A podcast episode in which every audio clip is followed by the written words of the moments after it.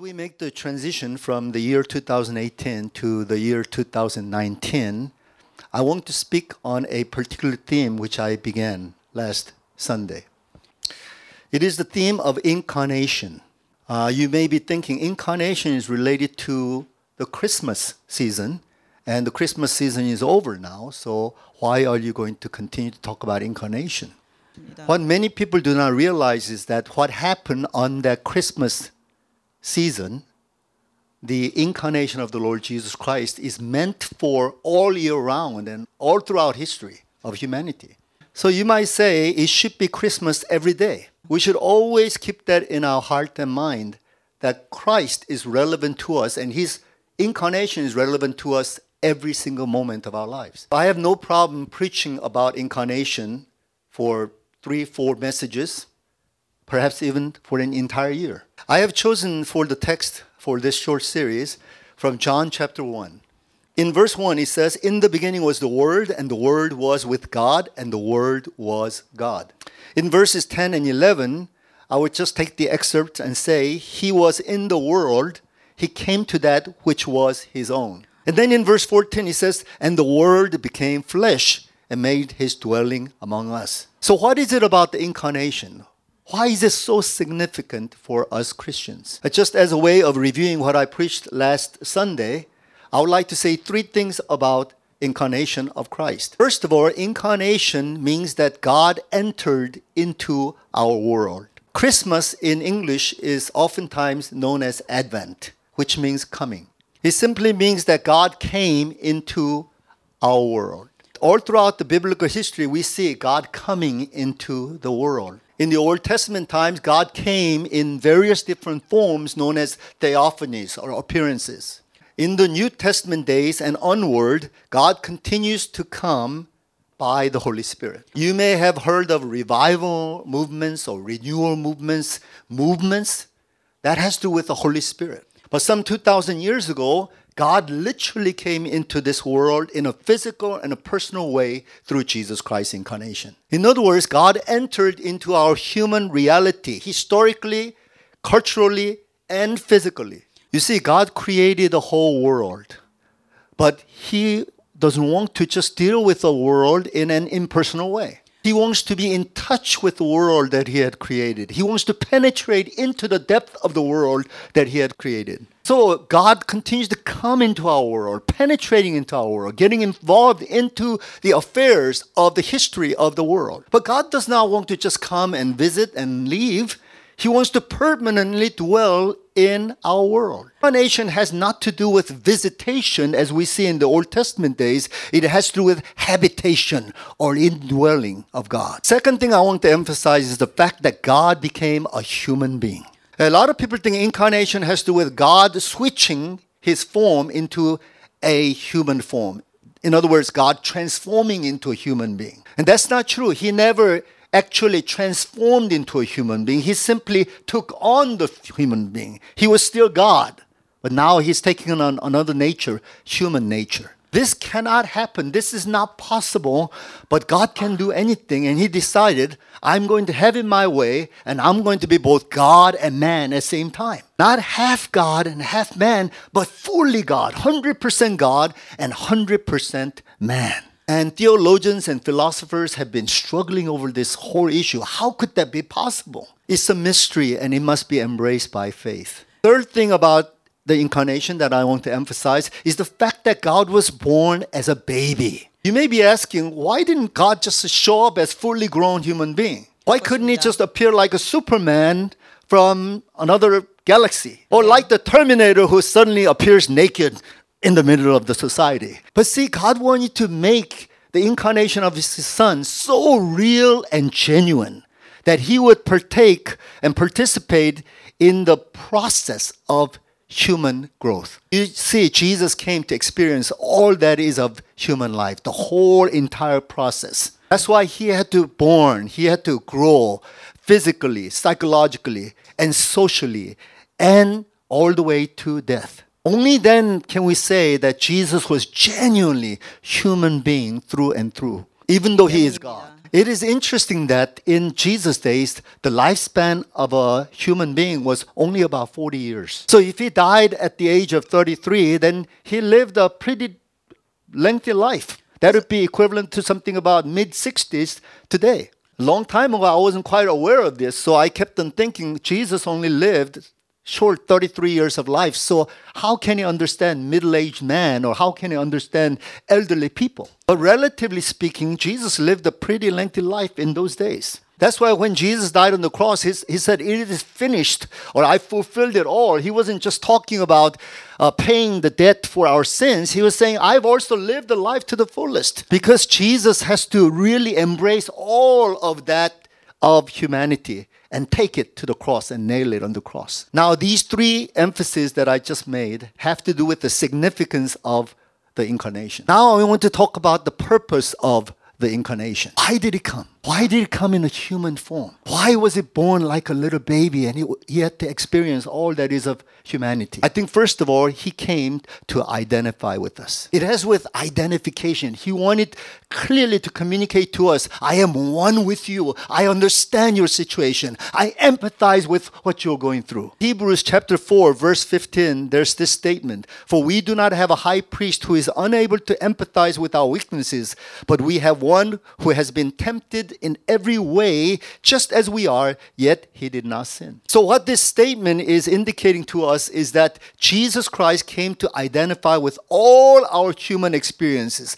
from birth to developmental process, all that is of struggle and suffering and trials and even death. In other words, he's able to empathize with us because he went through them all. He struggled through them all, and he knows how we feel. I know maybe uh, some of you ladies might be saying, but he came as a man, so how can he understand what a woman is going through? But I'm sure you know by now that the psychologists are telling us that even men have the womanly side to them, and women have the manly side to them as well. So you cannot say that Jesus cannot empathize with women. He did not go through the typical things that women went through, but he did emphasize. That's the mystery. Some people might say, well, Jesus was a single person, so how can he understand what the married uh, person's going through? I mean, the reverse may be true. If Jesus got married, then the single ones of us will say, how can he empathize, empathize with those single ones like us. Let me tell you, Jesus, when he came, he had to come in a limited form, in the bodily form, and he can't be everything to everyone in that form. But let me tell you, his psychology and his emotional makeup is, is, that he is sensitive enough to pick up on all of that, truly empathize with us. Think of Jesus like the missionary from heaven. And a good missionary knows how to enter into the culture, the context, or the reality of the people that they want to reach out to. That's why a good missionary will learn the languages of the people, the history of the people, eat their food, dress up the way they dress, and operate the way they would operate. And some missionaries, if they could have their way, they would like to go under the skin of those people that they want to reach out. They can't do that, so the best they can do is they can try on their shoes and try to understand what the natives are going through. But Jesus did more than that. He did not just visit the, our culture, He did not just come try to understand our culture. He became our culture. He became our flesh. He became our humanity. So He was basically God in the flesh, if that is possible. So to see His face is to see the human face of God. Now, How this could be possible, but the Bible and the history clearly tells us that this became a reality. Tells us more about his heart, his heart's desire to be like one of us. He wants to be human like us. He wants to experience all the things that we experience. That's why he had to go through that childhood and the entire developmental process yeah. to speak our words, our languages. He wanted to speak with that emotional uh, feelings not interested in telepathy and some kind of mystical communication. He wants to communicate through touch and feelings and words and direct encounters. But he didn't want to just identify with us, he wanted to unite himself with us. He didn't just come in the flesh to say, I, I want to see how it feels like to be a human being. The real purpose in him becoming a human body is so that he can be united with us. The union is only possible between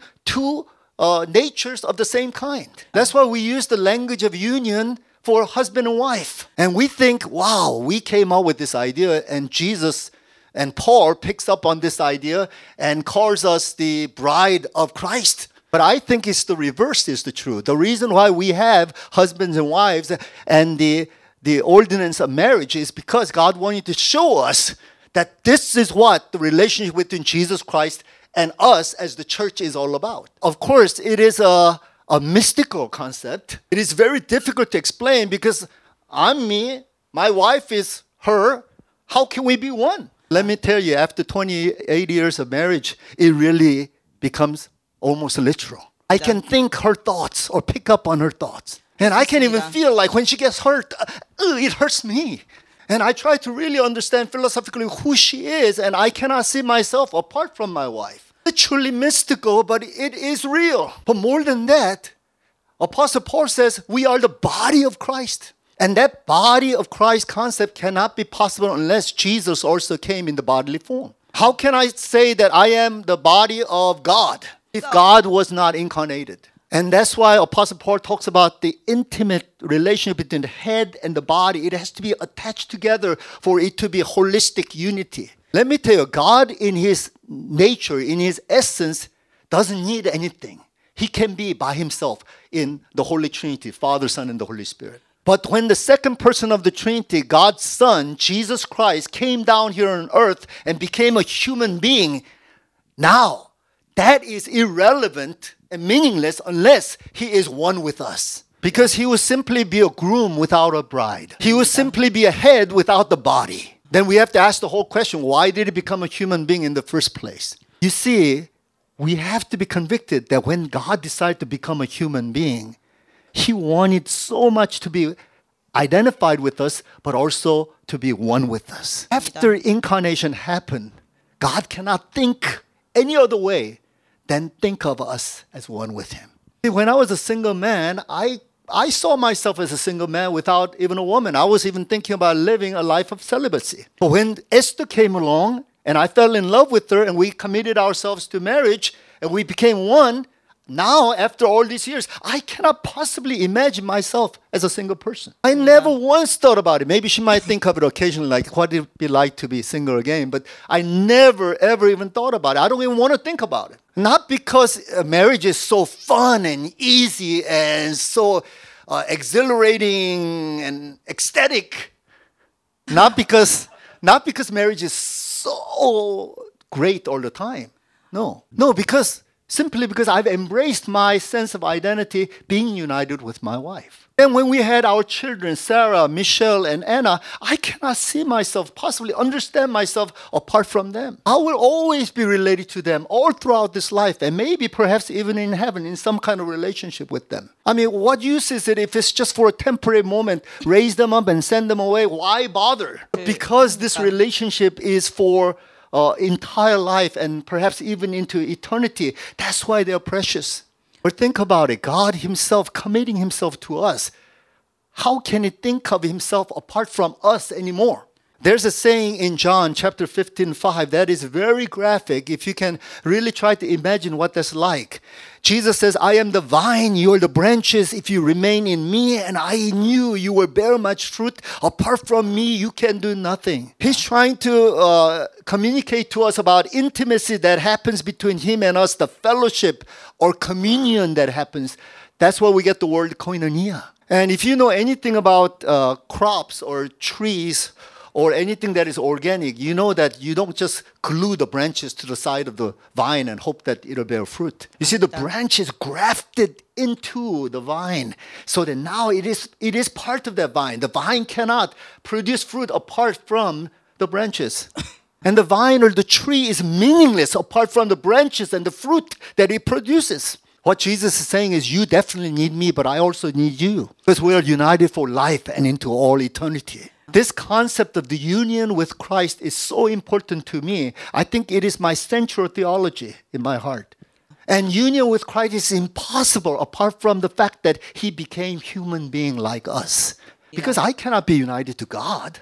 He is in essence so different from me, so foreign that we, we cannot possibly be united. I could only be united with human beings. And that's why Jesus became a human being, so that we can finally be united with him. Before we talk about union with Christ, we got to talk about one other thing that's very important, especially in this fallen world.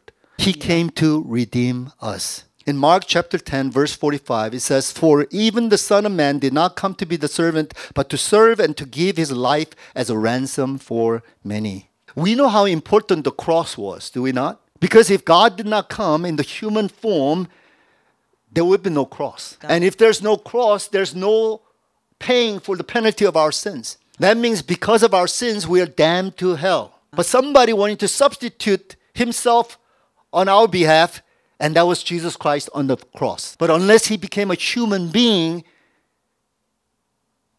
there would be no cross because cross means nailing somebody's flesh on the cross. But what most people do not understand is that it was not just him being nailed to the cross that causes redemption to happen.